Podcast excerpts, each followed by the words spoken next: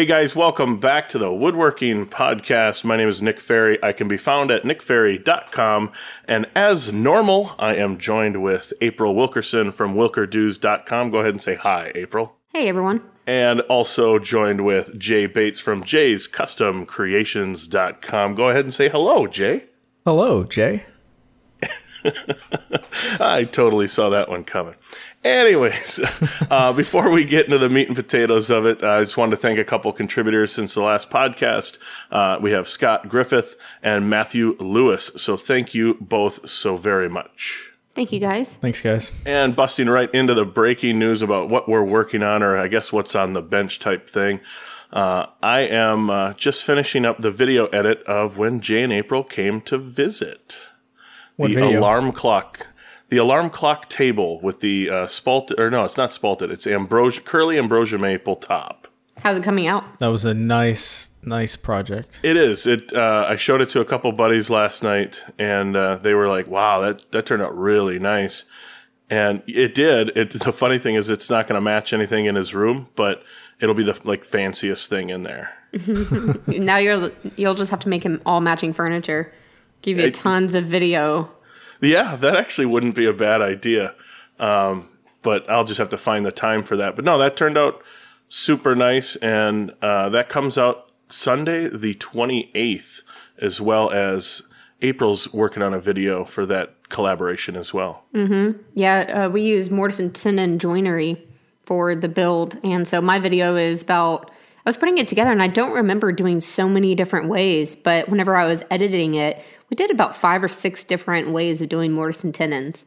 So uh, I might actually have to cut some, but I don't know. We'll see. I'm still I'm still playing with the footage, but right now, of course, the video is really long because I'm still in the rough edit phase. Yep, I hear that. But you should you should try and get them all in there. I think it was it was a good uh, overall.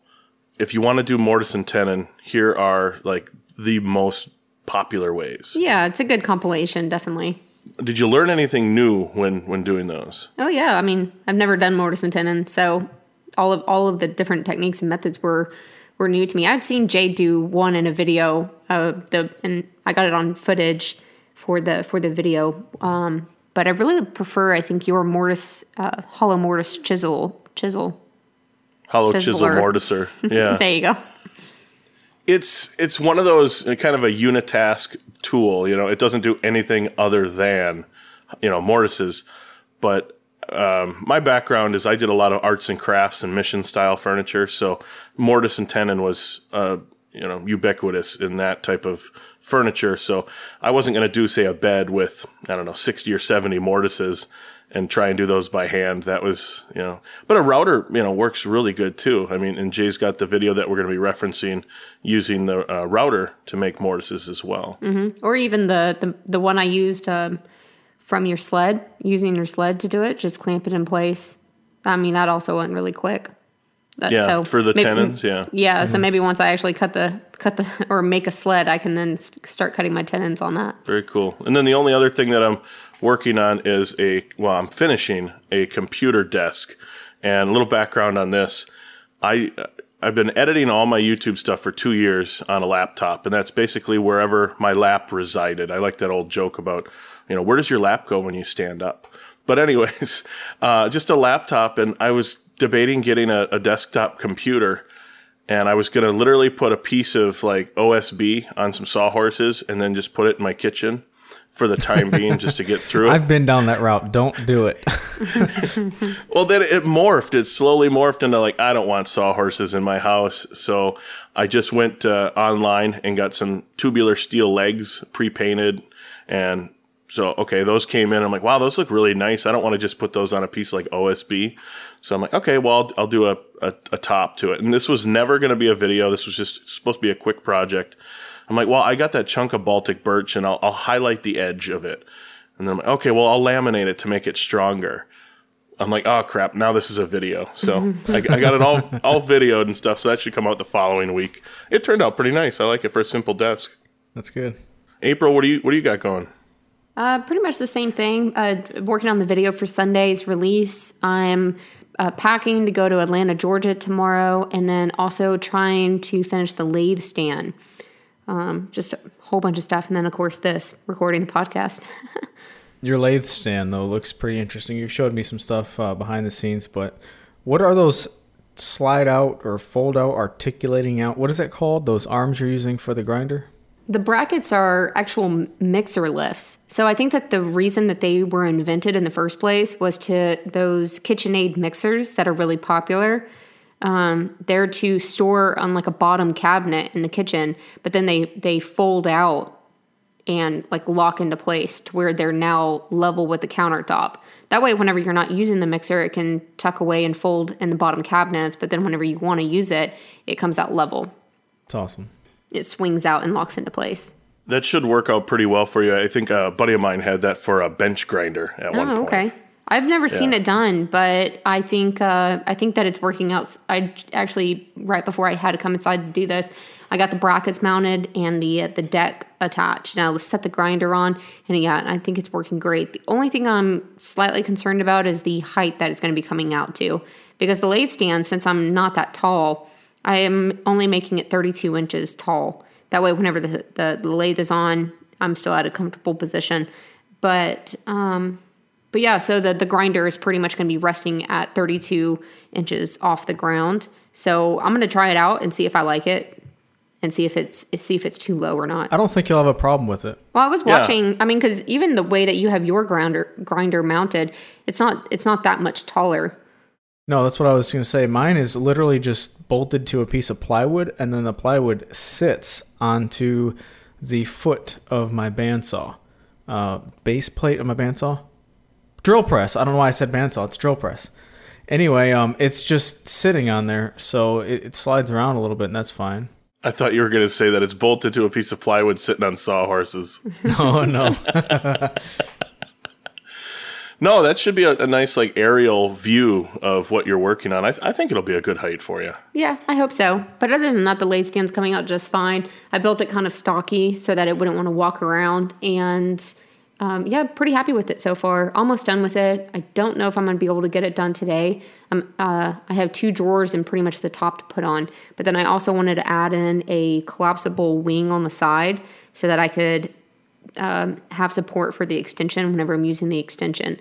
But I think that I might I might have to wait until I get back from Atlanta to start on all that. nice. Jay, what do you, what do you got going? I have been back and forth and back and forth and back and forth on a couple different ideas for a project this week. Um, but just to back up a little bit, Monday I spent all of the day designing a uh, my next, I guess, really big project, which is going to be a computer arm armoire. I hate that word, man. Arm. You just got it. You got I it. got it right. Armoire. Yeah. Man, Yeah. there's there's some words that just kick you in the butt, and that's one of them for me. Anyway, um, it's a big cabinet basically that I can put all of my office inside of, and just shut the doors, and you don't see any of the crap and clutter, which is something that I want. And it'll actually look like a nice piece of furniture in the house rather than like an office desk in the house. So I'm excited about it. Uh, but that's going to be I don't know, probably after this whole um, Cincinnati, Michigan trip in September, because I'm I'm leaning towards using some nice wood forks. It is going to be a nice piece of furniture, so I'm thinking about going with cherry, maybe hickory to match the rest of the stuff or match the uh, dining table I just made, but not exactly sure on it. But for this week, I've gone back and forth on making. Uh, I was going to make some type of rectangular bread box sized utensil holder, similar to uh, the one you made, April, but maybe a little bit lower profile to to rest in the back of the countertop and hold the items vertically. And then I thought, well, if it's going to be that size, I might as well make a bread box. And I'm like, ah, I don't want to make a bread box. Well, if it's going to be that size, I should just make like a gift box to give to somebody. Oh, I don't want to make a gift box. so I ended up deciding on all of this kind of spawns off one of one, uh, from the previous one, but I ended up deciding on making um, dovetail joinery suspended utensil shelves. So basically, like a long rectangle that I can slide my utensils in forward, but hangs from the bottom of the cabinet. So it's somewhat low profile, but I still have ready access to them right by my stove. Mhm. How are you going to deal with the depth? Um, the front to back, front to back depth. Uh huh. Just for shorter utensils versus longer. That's why I ended up cutting in the angle on mine. So because so many utensils just vary, like of course all the whisk and stuff like that are shorter in length than the big like pasta and and tongs and stuff. Right. I figured I would just um, leave it at full depth, and you, you know the vast majority of the stuff that I use is is those just cheapo plastic ones that are all the same length anyway. Oh, good. Um, so the quick access ones I can keep up there, but the stuff that I use very rarely I can keep in the drawer that I normally have them in now, which is overcrowded and hard to open, which is the reason behind making this project. Um, but even so, if I want to store some of the smaller ones up there, I think I just put them in handle first and then just stop at the end of it, you know, so they're almost sticking out. mm-hmm. But I want to make it so that it's it looks kind of good. It'll be hanging down below the cabinets by three or four inches, so all you'll be able to see is a contrasting wood dovetail along its full depth. Pretty. Hopefully, hopefully it'll turn out good. I'm sure it will. How did the uh, the easel turn out for you? Were you happy with it? Yeah, I'm very happy with it. It was a um, simple project. Uh, I hate painting. I really, really hate painting. It wasn't even paint- that big. Yeah, but just the I, I I don't know. I've painted so much at my last job. I used to uh, be maintenance for an apartment complex, and then I'd have to paint like thirty or forty apartments during turnaround season, and then like once a week after that throughout the whole year. And and I've got fairly good at painting like houses, interior spaces. But man, that'll burn burn you out really quick. After that, I lo- left that job. I was like, I do not want to touch another paintbrush. Yeah, I could I could see it, anything in that quantity for me would burn me out. I mean, that, April's fence turned out awesome, and I've built a couple fences, so I know when she was saying about the monotony of it's not necessarily difficult; it's just the size of the project. Just a lot. Yeah, Yeah, that fence turned out fantastic. By the way, it looks so good. Your your before and after pictures, I'm like, dang, that looks I am- so good. Like literally everybody in the neighborhood has stopped by, and I love it because I'm sitting here drinking my coffee and I have the windows open or the blinds open, and I see somebody driving by and they'll slow down. I'm like, that's right. Go ahead, take your time and check out that fence. those top caps I think are what really made it with the two different moldings underneath. I tell you what, I love the inside better than the outside. Um, I didn't, I didn't really think it was going to be that way. I just thought that the, it would uh, kind of pacify having to put the ugly side of the fence inside and the pretty side out. But now that the entire fence is done, I honestly I love the inside more than the out. Yeah, I, I remember us having that conversation where you were a little bummed about that, having to put the inside in, you know, the typical inside in, uh, so everyone else could see the pretty side. But like I said, I was I was looking at your before and after pictures. I was like, man, the inside looks great. Outside, I, love mean, it. it. looks good, but the inside looks really good. I think. Yeah, especially because the the poles are nice and kind of chunky. Somebody asked me in the first video, "How are you going to get around making the boxes not look chunky?" And I was thinking, you know, they're probably going to just look beefy, just because the the poles are three and a half inch diameter, and there's no way around it.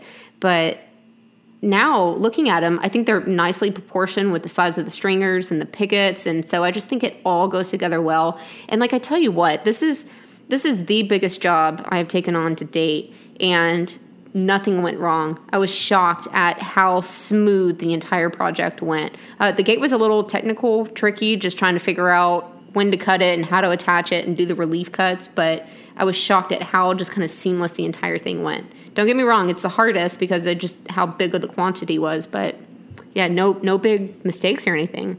That's awesome. That's awesome. Yeah. Uh, you guys want to jump into some questions? Yeah, we have plenty of them.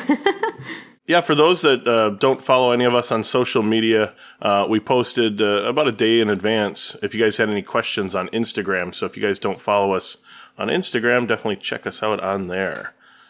Jay, you want to take the first question?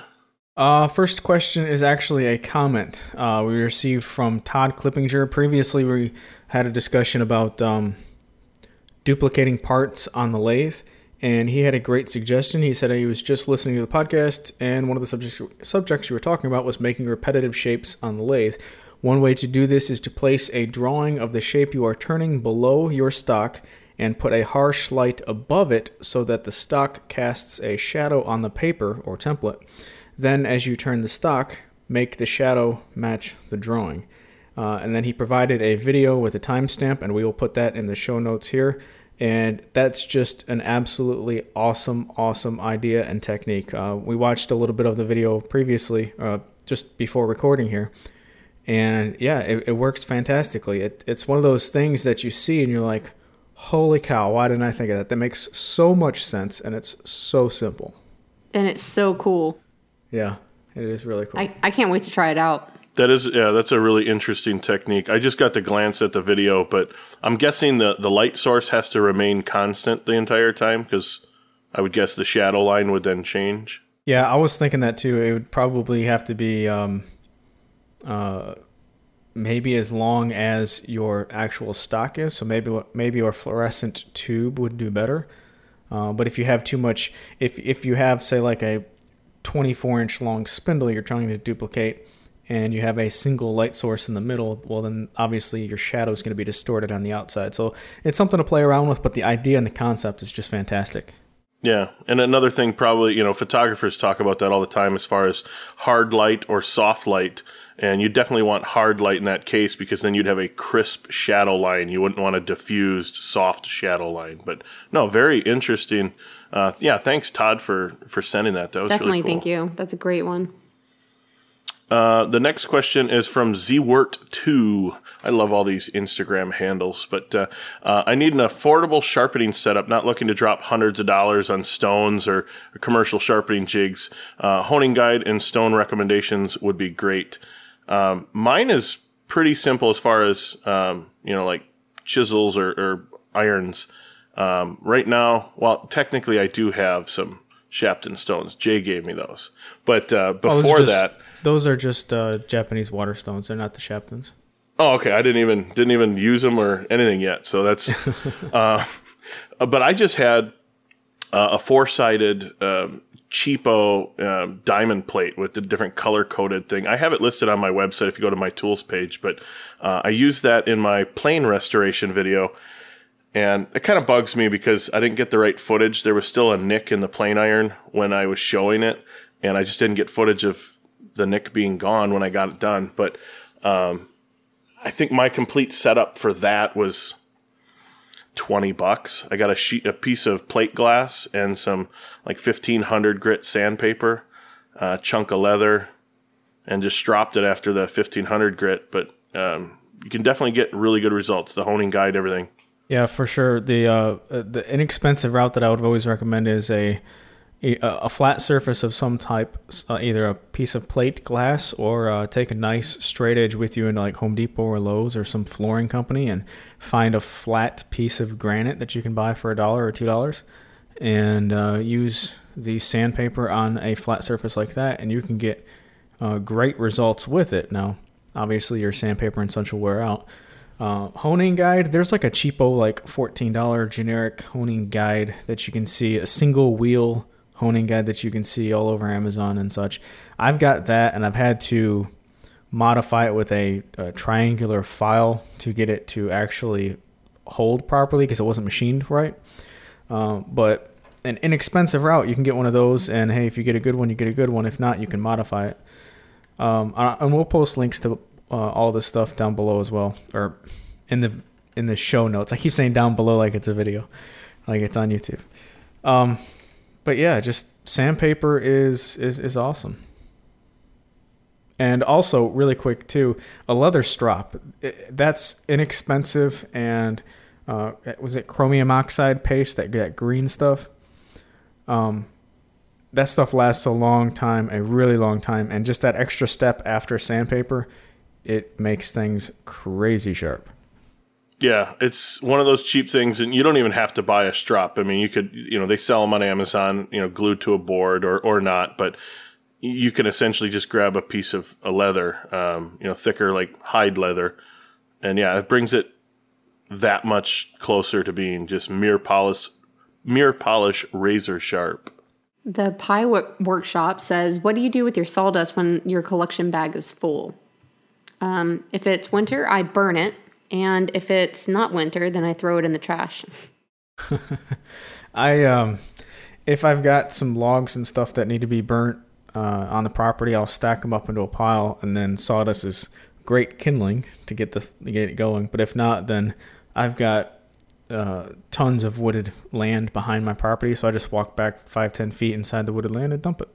I uh, I I mostly burn mine now. Uh, a buddy of mine used to take it and use it for compost um, additive, uh, but he's not doing that much anymore, so he doesn't have much of a need for it. But um, yeah, burning it and uh, if if if you guys are familiar, I forget what actual like physical you know thing this is but the it's a mass to surface area ratio. So if you have something like wood flour, which is more like sanding dust, you could put that in a ketchup bottle with a real small tip and then throw it into a flame and it just it's like a blowtorch. Try that at your own risk, but I'm sure I was, I was actually going to say I, I was sitting around a fire. That's what we do to entertain the nieces and nephews. Is I give them my bag full of sawdust and then I give them all their own cup and they'll scoop it out and then throw it in the fire and they they're entertained for hours until the whole bag's gone and then i'm just sitting there getting rid of my sawdust not having to do anything yeah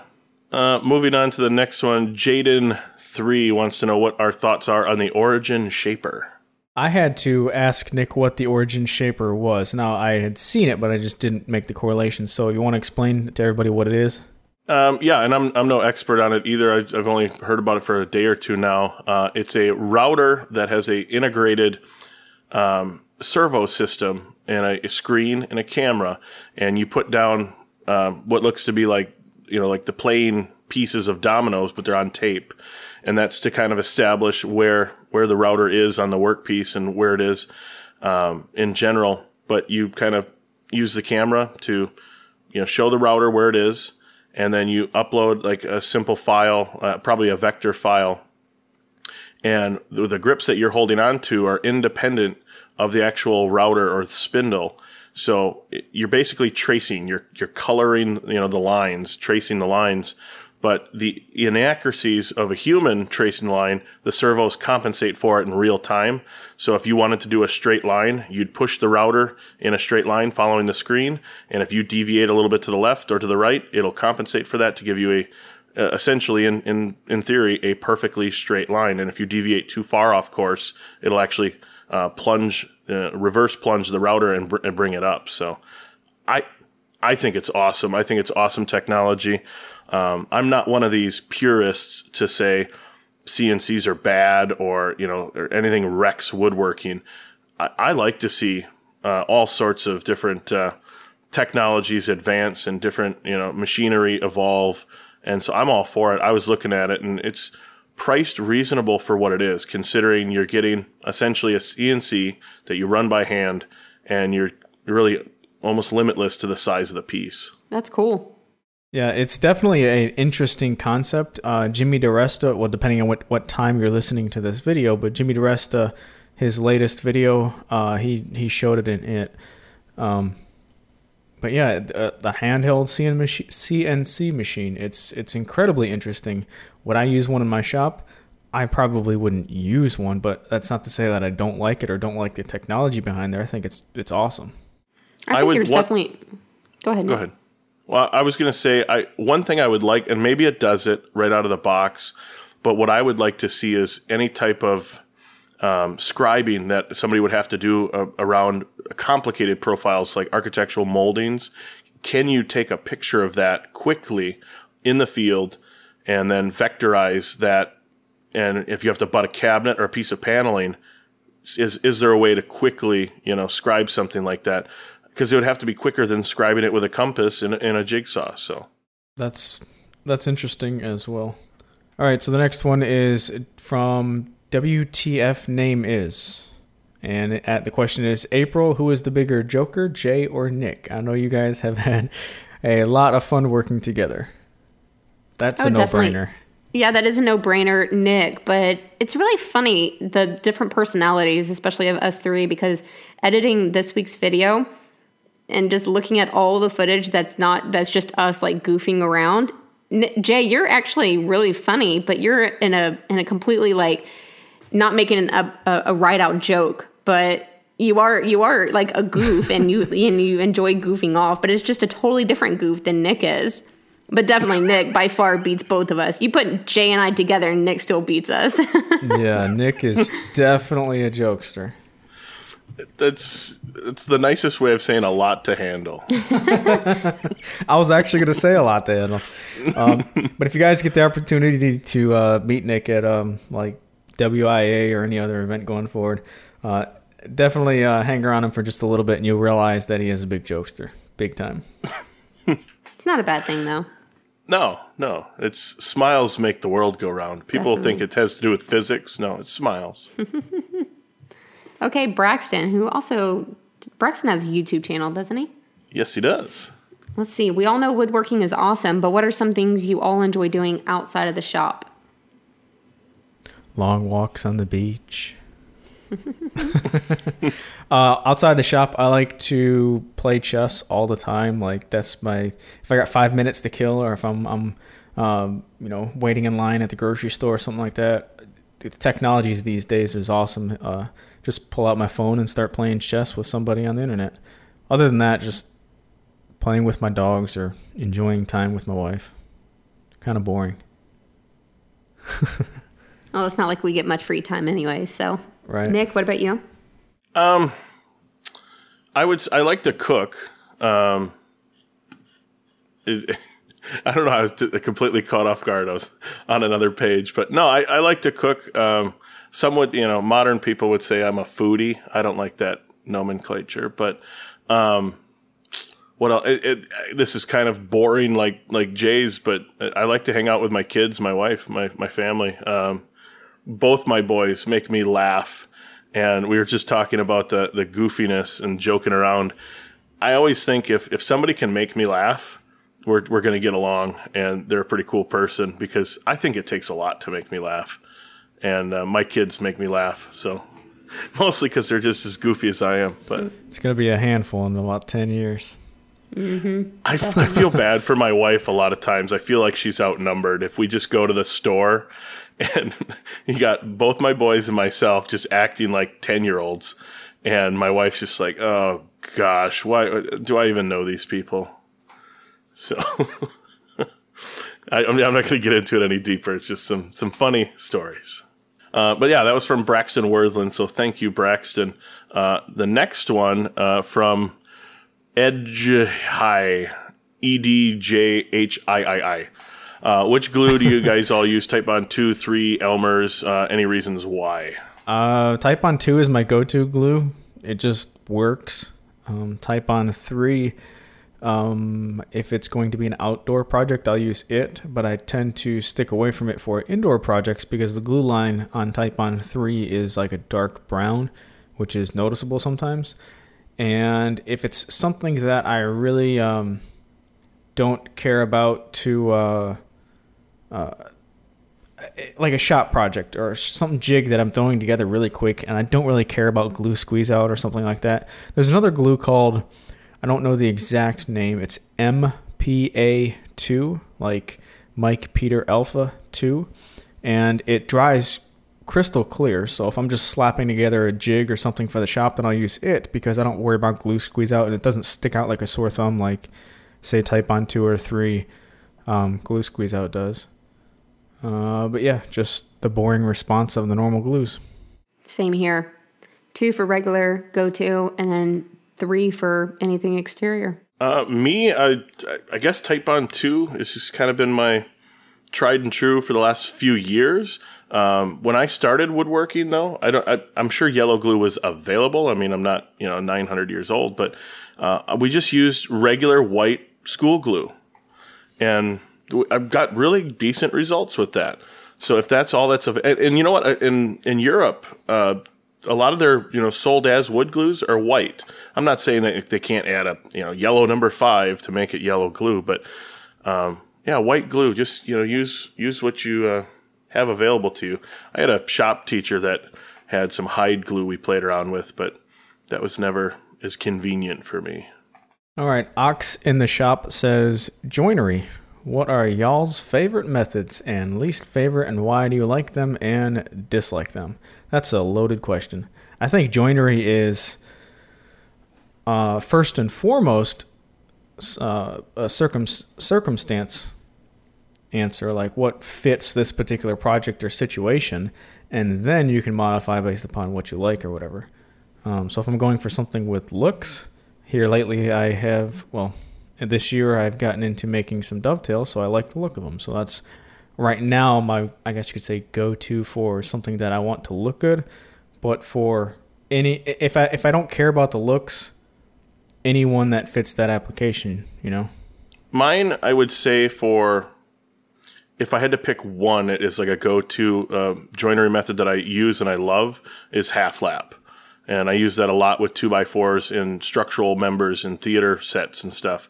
And it's relatively quick and easy. Um, if if you're really looking for strong, the more precise I think you can get those, the better. A nice friction fit. And then least favorite, um, or why do I dislike them? Uh, I would probably say like a miter lock bit for right angle like drawer fronts, just because of how precise you need to be with that bit to get that joint to turn out good. So that'd probably be my least favorite. Yeah, I'm with you. I recently uh, did half laps to put together my my gate frame, and I loved it. And then uh, so for the lay stand, I'm doing half laps.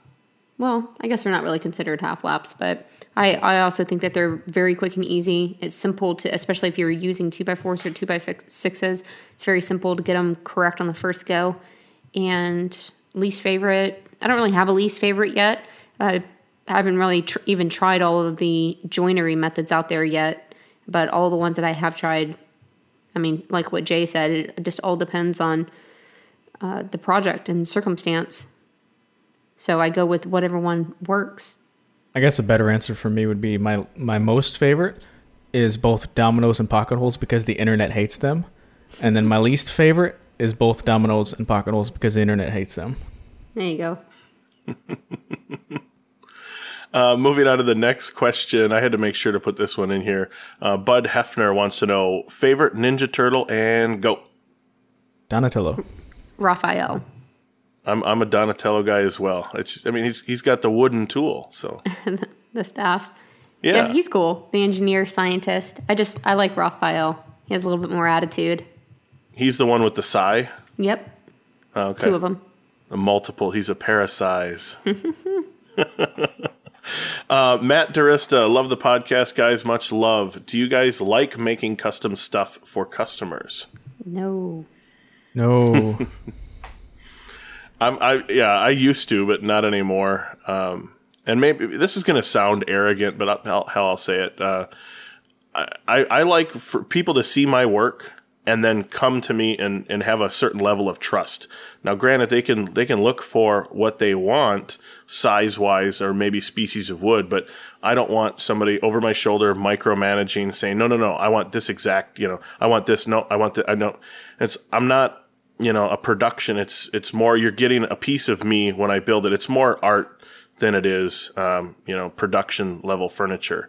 You know, you're not picking stain and finish and wood a la carte.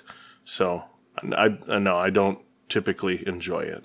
Yeah, I don't. I don't enjoy doing commission work. I don't mind building stuff for my parents, but outside of them, I'm not. I'm not interested in doing custom work for other people, dealing with other people's wants and needs, and like what you said, kind of micromanaging, but also with their time schedule, and it takes away from building the whole, huge list of things that I personally want to build, and um, fortunately, I'm not in a position where I have to build things for other people, so it's not a it's not a road I want to go down. Yeah, I'll hit the easy button and just say ditto to what April said. Exactly. And one thing too, if for anyone that is going to get into that, we actually had that question. I don't know if I put it in the the notes for us to talk about, but um, anytime anyone has really ever come up to me and they say, "Hey, I, I want to build this, or can you make this?" I immediately ask two very important questions: timeline for completion and budget. Because some people are, you know, if it's, you know, it could be like a, a, a high boy or a secretary and, and they want it done in a week. Not going to happen, at least not for my production capabilities. And budget, some people think that you can have solid cherry bunk beds, you know, with a dresser made for 200 bucks. And that's just, you know, not going to happen.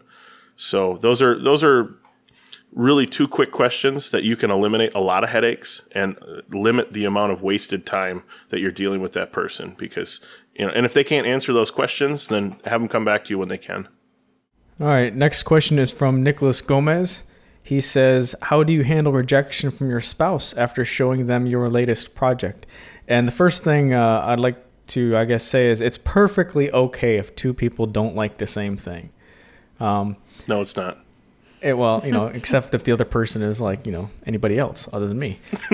um, so this is funny because the last day, which we've talked about this previously, the last day in Wisconsin, we all three of us made clocks. I was so excited about my clock. I still am. I absolutely love the way my clock looks. And when I got it home, I set it on the table. I'm just like, you're just all excited, and finally showed Jamie, and she's like, "Eh, I don't like it." It's like, That's oh, kind of a downer. okay. Well, I do. So nah.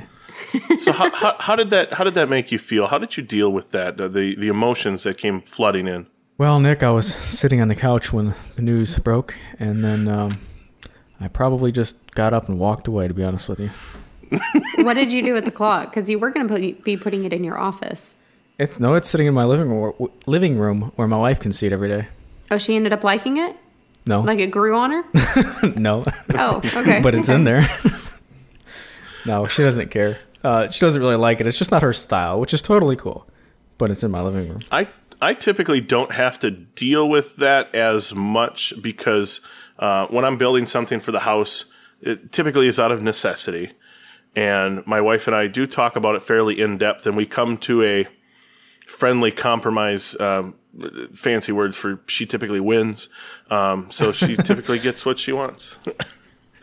But no, I mean, and we we like the same stuff, which is uh, uh, definitely helps. I mean, she's not into like Victorian uh, or Queen Anne style. Um, you know, we're we're both kind of shaker, Greene and Greene uh, type stuff. Yeah, I guess the same is is true here. Uh, C- Cody kind of gives me free reign to do whatever I want. And like I've never asked him, "Hey, does this look okay to you?" I just go out to my shop and I build it, like that utensil holder, and then I put it in our kitchen. I don't even think he notices that I built a utensil holder. so it's like really awesome. Uh, yeah, he doesn't. I mean, he just doesn't even mind. I never run anything by him. I guess he's just like, yeah, yeah, that's great, perfect, sure, you know. Yeah, I get Stacy's opinion oftentimes when it comes to color. Um, painting things or painting rooms or buying um, bed sets of certain colors. I am not an interior decorator. Uh, I don't claim to be. I will never even play one on TV.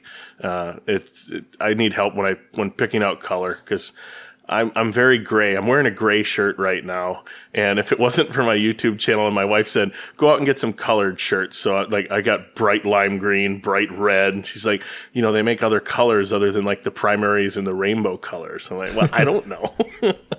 I will say that though, uh, that's stuff like the first project in a long time that Jamie hasn't liked or approved of. So you know, vast majority of everything we're on the same page with. But it's okay for her not to like, you know, things occasionally.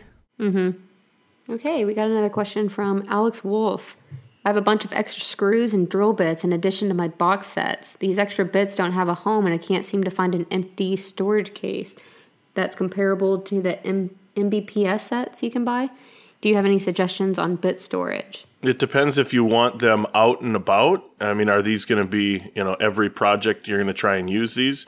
Or do you want them stored away for essentially back stock? So that would dictate what type of storage you would build for them. Uh, a lot of times you can go online and find, you know, empty drill bit cases and things of that nature to where they're not like clipped in, but they're more compartmental.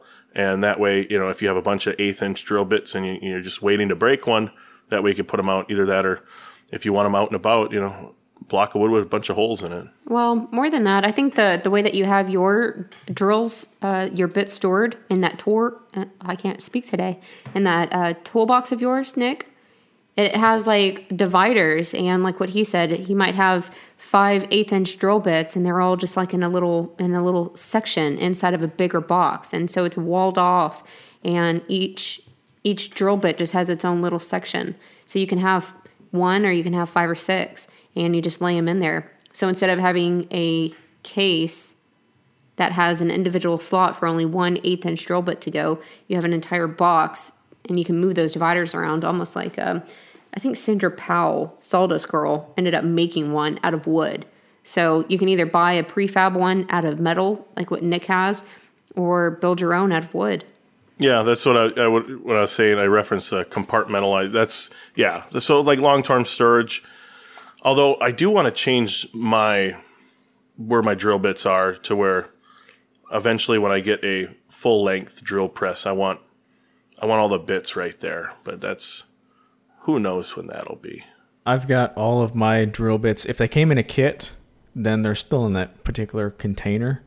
And if I got loose drill bits, I've got a uh, drawer below my drill press that all of my loose drill bits just just flop around into. I'm not too picky about drills drill bits, but like uh, what is it, quarter inch hex bits for like drivers and such.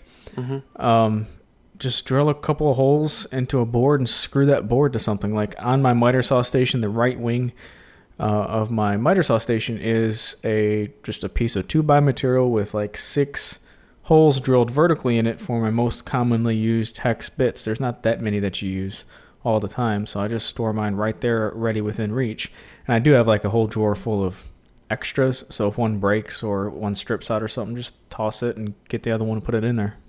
Or I uh, I do something similar, but instead of a holes drilled in wood, I just uh, a long bar magnet, and that I screwed the magnet or the bracket that comes around the magnet that I purchased at Northern Tool. They sell them in three different long uh, bars, and I, I drilled it to the side of my drill press stand, and that's exactly where I keep the my three popular extensions and a few other things like the key the key chuck to my drill press and a like I said, just a few bits and bobs, random ones. That's a that's a really good tip, April, about the long bar magnet because then you're not you're not setting yourself up for this is how it has to be always. Mm-hmm. Next week you could be like, oh no, I'd rather keep this bit over here, and then you just put it over there. I like that idea. Yeah, it works. It works well. I need to go get some more because I only have the one to the right of the drill press, but it also keeps everything nice and in the open to where you just literally reach and grab it. It's not tucked away in a drawer somewhere. Uh, let's go to the next one. Joshua Luther. Uh, I just acquired an old lathe that came with some traditional tools. I currently don't have a slow speed grinder to sharpen them. How would I go about sharpening them in the time being until I can afford a bench grinder? Should I make my own carbide lathe tools or should I save up for a bench grinder? I would suggest if you're going to get well, I'm I'm a fan of traditional tools, and to sharpen them, use a bench grinder, a slow speed grinder. Um, a slow speed grinder or a regular grinder, for that matter, has a lot more uses than just lathe tools. So I think that could be a a, a tool to benefit in more places than just the lathe. I would suggest doing that. Um, but can you make? I, I've I've never made any lathe uh, carbide lathe tools, but can you make lathe carbide? I'm sorry, carbide lathe tools without a grinder? Um, well, I think he's meaning about buying the inserts and just um, you know getting some square bar stock and milling away a section and then tapping the hole and Gotcha. yeah. I'm I'm probably on the traditional tools as well. I mean, I'm I'm not a, a lathe turner with years of experience by any means, but um, I second what Jay said too about the bench grinder or slow speed grinder. It's not you're not limited to just your lathe tools. You can you know shape um, sharpen you know plane irons with that and all sorts of. I mean, if you want to get down to the nitty gritty and change out you know for a coarser grit. I mean, you could you know, sharpen lawnmower blades or wh- whatever, you know. Yeah, and, and how to sharpen them in the meantime? Um, oh, that's tough with traditional tools because there's different shapes and such. Uh, you know, any abrasive material like sandpaper on a wooden block, you'll be there all day, but you can touch up some edges with it. That's actually one of the first things that I that I purchased. I purchased the traditional tools, and then I also purchased the um, that bowl bowl gouge um, guide or what what is it called? I forget the exact name of it. Wolverine. Like Yeah, I an guess- Ellsworth The Wolverine. grind. That way you can uh, just get that shape grinded down. Because I know that y'all said that um, most tools don't come to where you can just use them right off the shelf. So those were the first two things that I that I purchased. And one thing to keep in mind too, Joshua, is um, you're you're going to be sharp if you're on any any amount of time on the lathe. You're going to be sharpening them often. So it's not like what do I do in the meantime.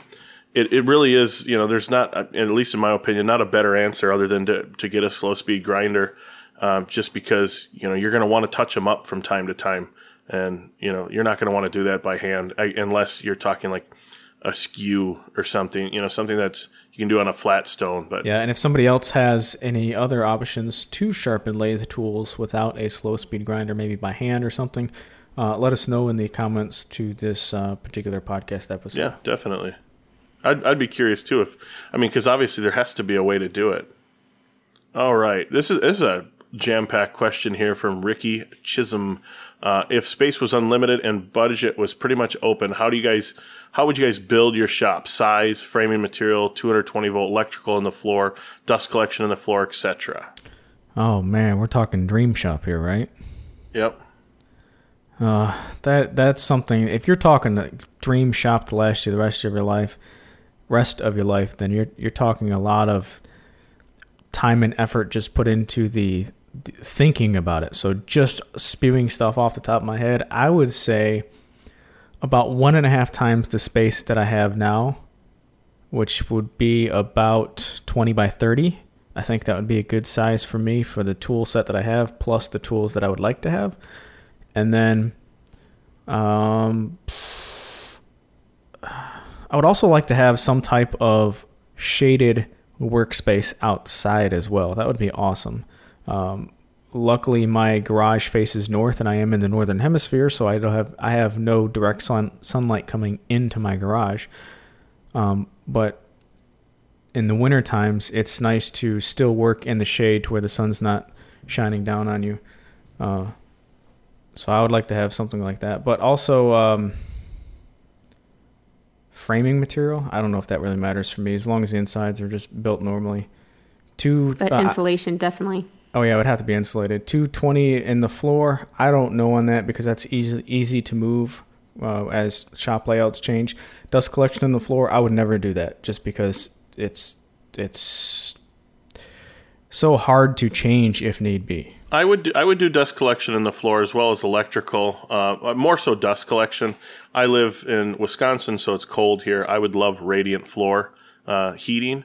And then as far as framing material, I would love to do uh, wood studs, but uh, with uh, two by six uh, top plates and sole plates, to where each stud in the wall is on the other surface, the two by four studs, so that the insulation actually weaves between them. I hope that makes sense. But so basically, when you attach, say, drywall to the inside, that's not on the stud that the outer sheathing is on. And it essentially creates a very soundproof wall. And I would just love to be able to be in my shop at two in the morning making all sorts of racket and not have anyone hear me, even if I'm out in the middle of the woods. You know, I don't want to scare the deer away. I'm, I'm a big fan of the deer. yeah, I think I would like um, almost two separate shops in one building, a wood and a metal. And I would like the wood to be on one side and then like a bathroom and then the metal shop to where I could walk into either or and it's still in the same building from the outside, but it's se- separated inside. And then in the wood side, I would like a turning section that's partitioned off, at least uh, one wall partition, not like boxed in and then for there to be a big bay door to where on nice weather I could wheel it outside and uh, turn outside under some shade if I wanted to. Uh, I'd also like a finishing room, radiant flooring, definitely, and then of course AC and a booming sound system. I forgot to mention too when April mentioned like a, a, a spraying or finishing area. I would love a spray booth to where I could spray lacquer and stuff, and but with some sort of heat exchanger because you know, being I live in cold climate, it's really tough. I, I actually seasons dictate what I'm using for a finish oftentimes because I'm not going to heat the garage mm-hmm. and then exhaust it all out real quickly um, just because I want to spray some lacquer. All right. Well, we appreciate all of the questions as always, and uh, be sure to check out our Instagram pages and social media and such because we may do this in the future. Probably we'll keep doing this in the future because that's a quick way to get instant questions, and they're directly from you guys, so that's awesome. Uh, but we also want to remind you that there's a couple different ways you can stay up to date with the podcast and get notified of any new content. Go to thewoodworkingpodcast.com and at the top, you'll find clickable buttons for Android, RSS, or iTunes. And if you are an iTunes user, be sure to uh, drop us a review. Uh, we do appreciate that. And as always, thanks for listening, and we'll catch you guys next time. I second the review thing. I was reading them the other day, so thanks, guys. See you guys later. Bye, everybody.